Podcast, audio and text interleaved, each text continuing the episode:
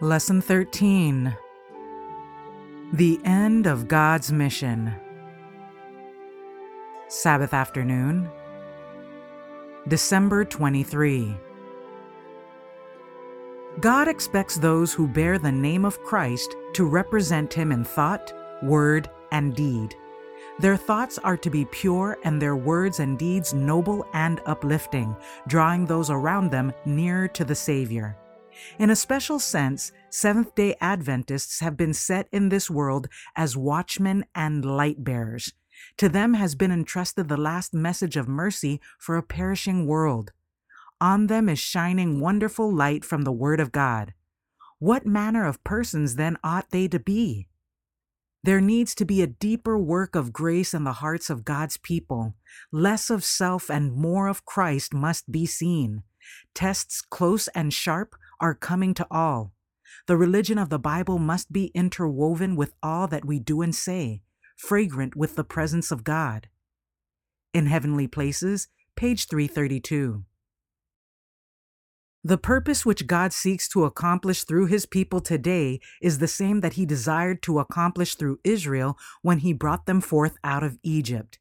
By beholding the goodness, the mercy, the justice, and the love of God revealed in the church, the world is to have a representation of his character.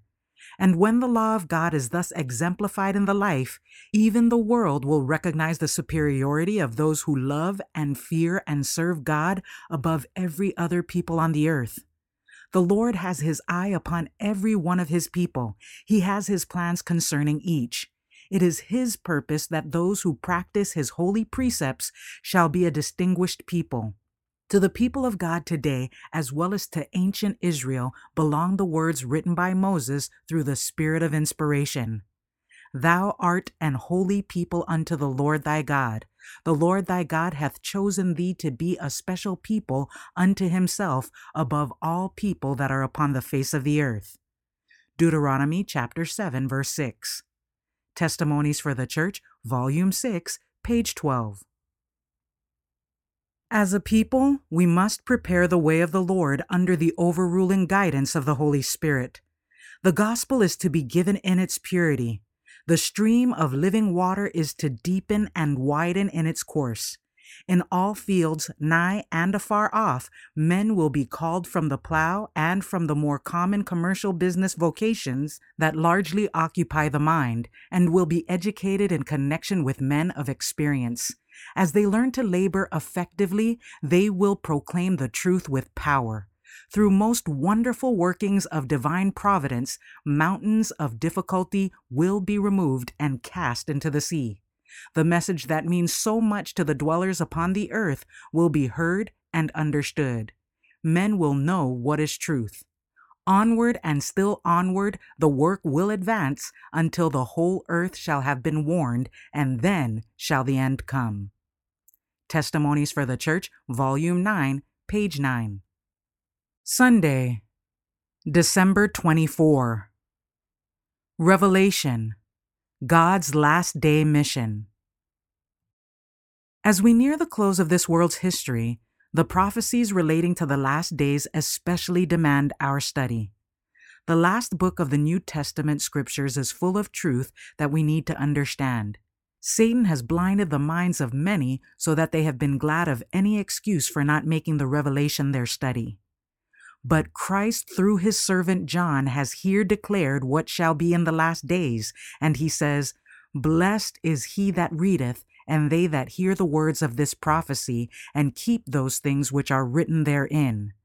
Revelation chapter 1, verse 3.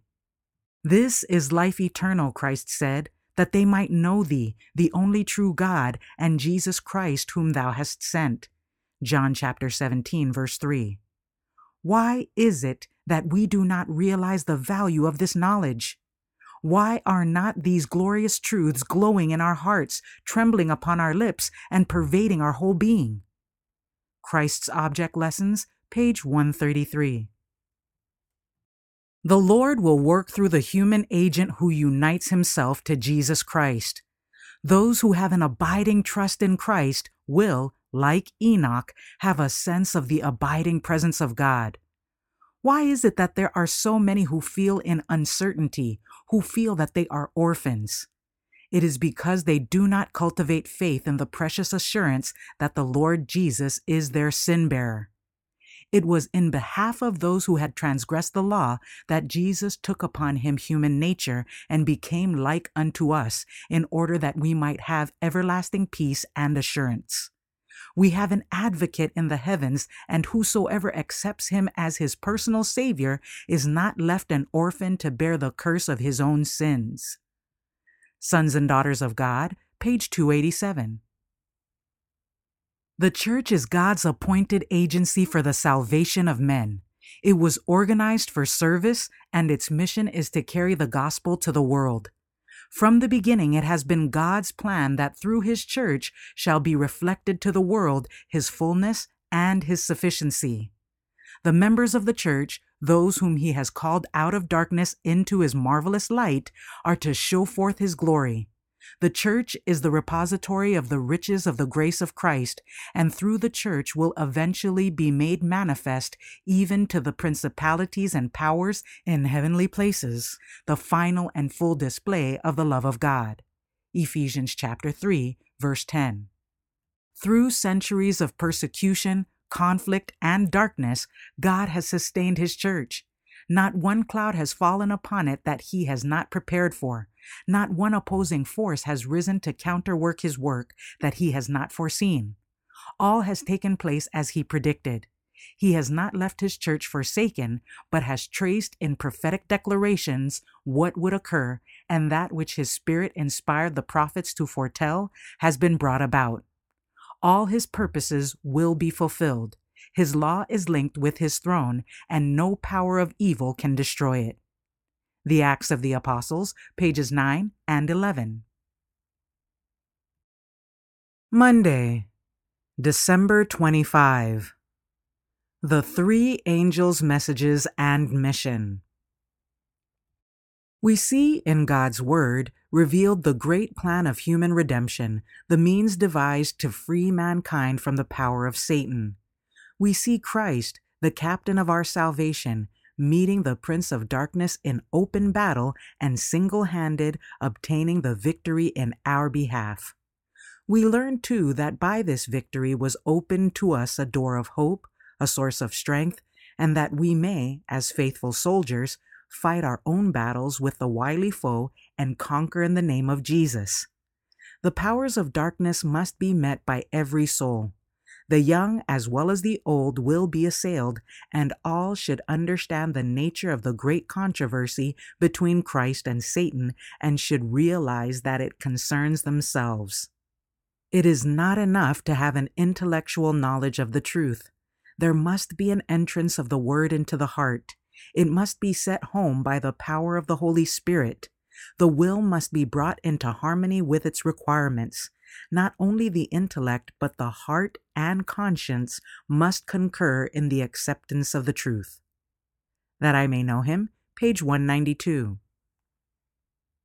The commission given to the disciples is given also to us. Today, as then, a crucified and risen Savior is to be uplifted before those who are without God and without hope in the world. The Lord calls for pastors, teachers, and evangelists. From door to door, his servants are to proclaim the message of salvation. To every nation, kindred, tongue, and people, the tidings of pardon through Christ are to be carried. Not with tame, lifeless utterances is the message to be given, but with clear, decided, stirring utterances. Hundreds are waiting for the warning to escape for their lives. The world needs to see in Christians an evidence of the power of Christianity. Not merely in a few places, but throughout the world, messages of mercy are needed. Gospel Workers, page 29. For the joy that was set before him, Christ endured the cross. He died on the cross as a sacrifice for the world, and through this sacrifice comes the greatest blessing that God could bestow the gift of the Holy Spirit. This blessing is for all who will receive Christ. The fallen world is the battlefield for the greatest conflict the heavenly universe and earthly powers have ever witnessed. It was appointed as the theater on which would be fought out the grand struggle between good and evil, between heaven and hell. Every human being acts a part in this conflict.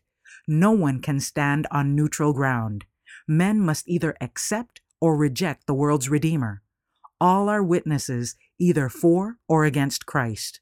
Christ calls upon those who stand under his banner to engage in the conflict with him as faithful soldiers, that they may inherit the crown of life. They have been adopted as sons and daughters of God. Lift him up, page 253. Tuesday, December 26. The Final Crisis. The gospel of Christ is to reach all classes, all nations, all tongues, and people. The influence of the gospel is to unite in one great brotherhood. We have only one model that we are to imitate in character building, and then we all shall have Christ's mold. We shall be in perfect harmony. Nationalities will blend in Jesus Christ, having the same mind and the same judgment, speaking the same things, and with one mouth glorifying God. This is the work the world's Redeemer is to do for us. If we accept the truth as it is in Jesus, national prejudices and jealousies will be broken down, and the Spirit of truth will blend hearts in one. We will love as brethren. We will esteem others better than ourselves. We will be kind and courteous, meek and lowly, easy to be entreated, full of mercy and good fruits. Our High Calling, page 171. When you look at the cross of Calvary, you cannot doubt God's love or his willingness to save. He has worlds upon worlds that give him divine honor, and heaven and all the universe would have been just as happy if he had left this world to perish. But so great was his love for the fallen race that he gave his own dear son to die that they might be redeemed from eternal death. As we see the care, the love that God has for us, let us respond to it. Let us give to Jesus all the powers of our being, fighting manfully the battles of the Lord. We cannot afford to lose our souls. We cannot afford to sin against God. Life, eternal life in the kingdom of glory, is worth everything. That I may know him, page 367. Those whom Christ commends in the judgment may have known little of theology, but they have cherished his principles. Through the influence of the divine spirit, they have been a blessing to those about them. Even among the heathen are those who have cherished the spirit of kindness. Before the words of life had fallen upon their ears, they have befriended the missionaries, even ministering to them at the peril of their own lives. Among the heathen are those who worship God ignorantly, those to whom the light is never brought by human instrumentality, yet they will not perish. Though ignorant of the written law of God, they have heard his voice speaking to them in nature and have done the things that the law required. Their works are evidence that the Holy Spirit has touched their hearts and they are recognized as the children of God. How surprised and gladdened will be the lowly among the nations and among the heathen to hear from the lips of the Savior, Inasmuch as ye have done it unto one of the least of these my brethren, ye have done it unto me. How glad will be the heart of infinite love as his followers look up with surprise and joy at his words of approval. The Desire of Ages, page 638. Wednesday, December 27. Success in Mission. Paul had sought to impress upon the minds of his Corinthian brethren the fact that he and the ministers associated with him were but men commissioned by God to teach the truth, that they were all engaged in the same work, and that they were alike dependent upon God for success in their labors. The discussion that had arisen in the church regarding the relative merits of different ministers was not in the order of God, but was the result of cherishing the attributes of the natural heart. While one saith, I am of Paul, and another, I am of Apollos. Are ye not carnal? Who then is Paul, and who is Apollos, but ministers by whom ye believed, even as the Lord gave to every man? I have planted, Apollos watered, but God gave the increase. So then neither is he that planteth anything, neither he that watereth, but God that giveth the increase. 1 Corinthians chapter 3, verses 4 to 7. The Acts of the Apostles, page 273. It was Paul who had first preached the gospel in Corinth and who had organized the church there. This was the work that the Lord had assigned him. Later, by God's direction, other workers were brought in to stand in their lot and place. The seed sown must be watered, and this Apollos was to do.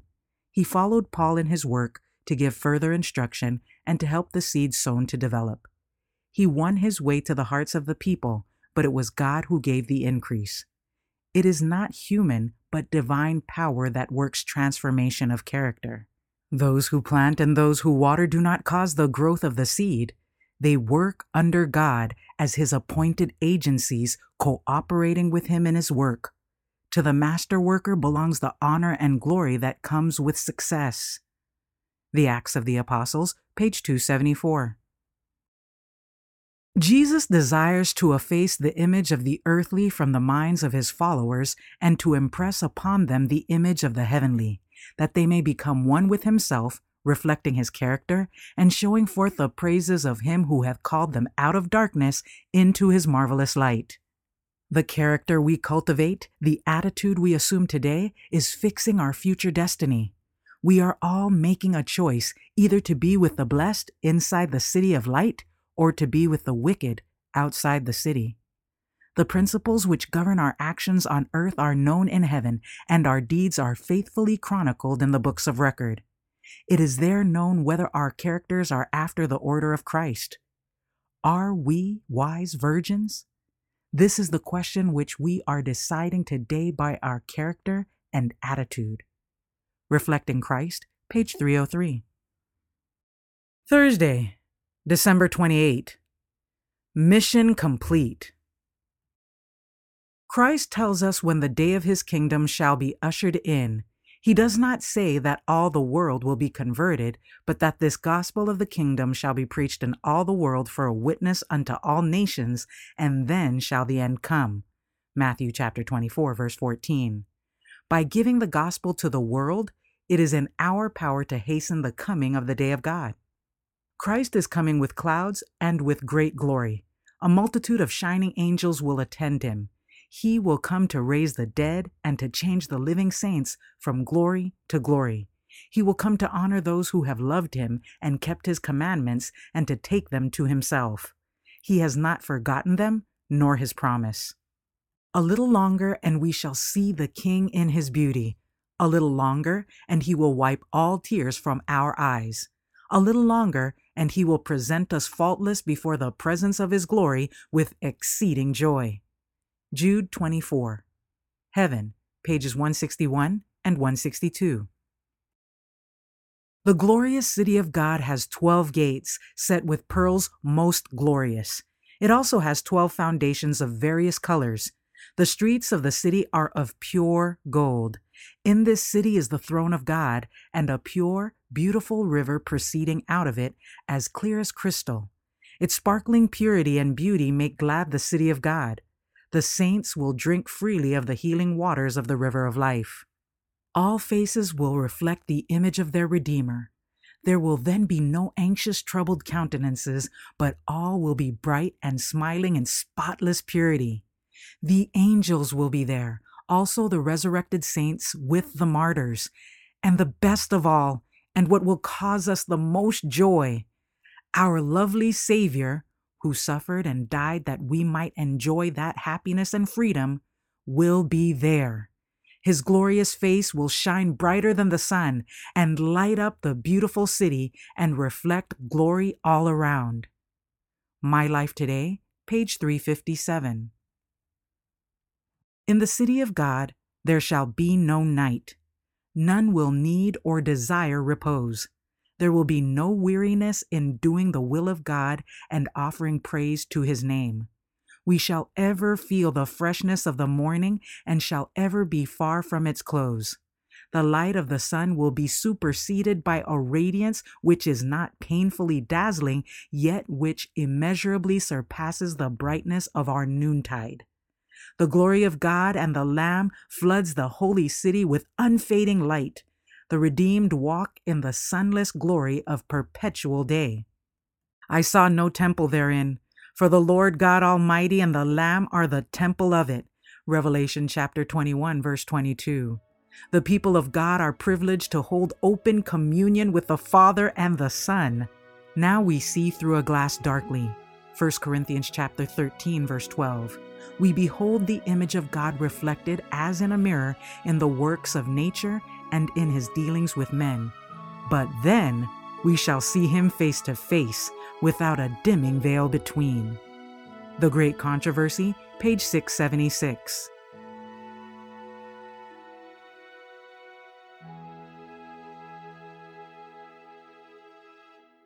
For further reading, Reflecting Christ, God Reveals His Justice and Love, page 58, and Lift Him Up, Christ Died for Us, page 233.